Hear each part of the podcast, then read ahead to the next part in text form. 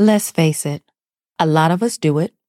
Hey, I even did it with my husband when we were looking to purchase our first home. House hunting online for a new home is a great place to start your search, but it should not be your end all be all. And good listing agents, they're excellent at highlighting the best features of a home, but I want you to keep in mind that there is more than meets the eye. So in this episode, I'm going to be sharing with you three tips for house hunting online. Let's get started. Welcome to Work It, Live It, Own It, a show that explores how to upgrade your lifestyle through life lessons, real estate, and entrepreneurship. Here's your hostess, SaCola Lair. So, to make the most of your time and efforts while you're gathering all this information about where you want to live and getting a great, well rounded picture of homes listed online, there are three things that I want you to keep in mind. The first thing is I want you to stay up to date.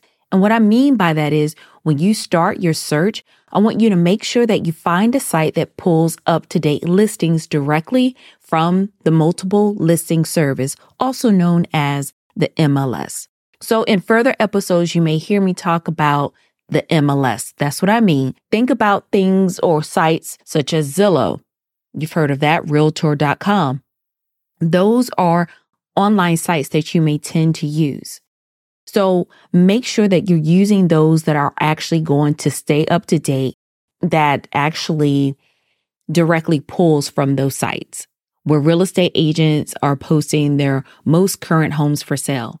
And there are many online resources that do update less often or even fail to remove listings that are off the market, which makes it more difficult to sort out through all the clutter. Step two, pictures can be deceiving. I can't tell you how many times I've gone out to show a home. The pictures look great. They've been edited. They've been photoshopped. And when my clients get out there to look at a home, it's so disappointing. Real estate photographers are good at what they do. They're experts at showing the home in the best possible light. However, there are many tools and strategies that they use such as a fisheye lens to make areas look larger and creative editing to make colors and textures really pop. But often, the listing will not contain photos of unappealing parts of a home, such as small closets or outdated bathrooms, or whether one particular home was so sloped far down a hill when they took the pictures, it looked like the home was leveled on the road. And when we got to the house, the driveway was a really long, deep, steep driveway. And that was disappointing to my clients.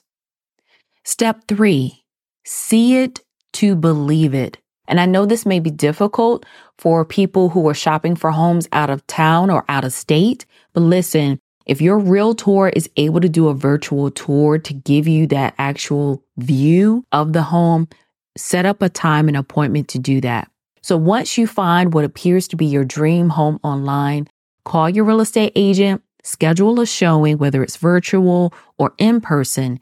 You want to take the opportunity to vet out the home in person and explore every part of it before beginning the offer process. Now, your real estate agent will help you cover all your bases and will ask questions that you may not have even thought of. And listen, if you're working with a real estate broker like me, they can actually set up notifications on homes that come out on the market in your area as soon as they are listed on the MLS. And here's a fun fact that you may not have known that most homes listed online are getting their information from the MLS directly. So again, if you have any questions about going through what your must haves are in a home, feel free to reach out to me. Also, make sure that you share this information with your community, with your tribe, with your family members and friends, because searching online, hey, is one of the best ways for people to get an idea of what they like and what they don't like in a home. But there are things that you really need to watch out for. So in our next episode, we're going to dive a little bit more deeper into the home buying process. So stay tuned And don't forget to continue to work it, live it, own it in your everyday life. Take care.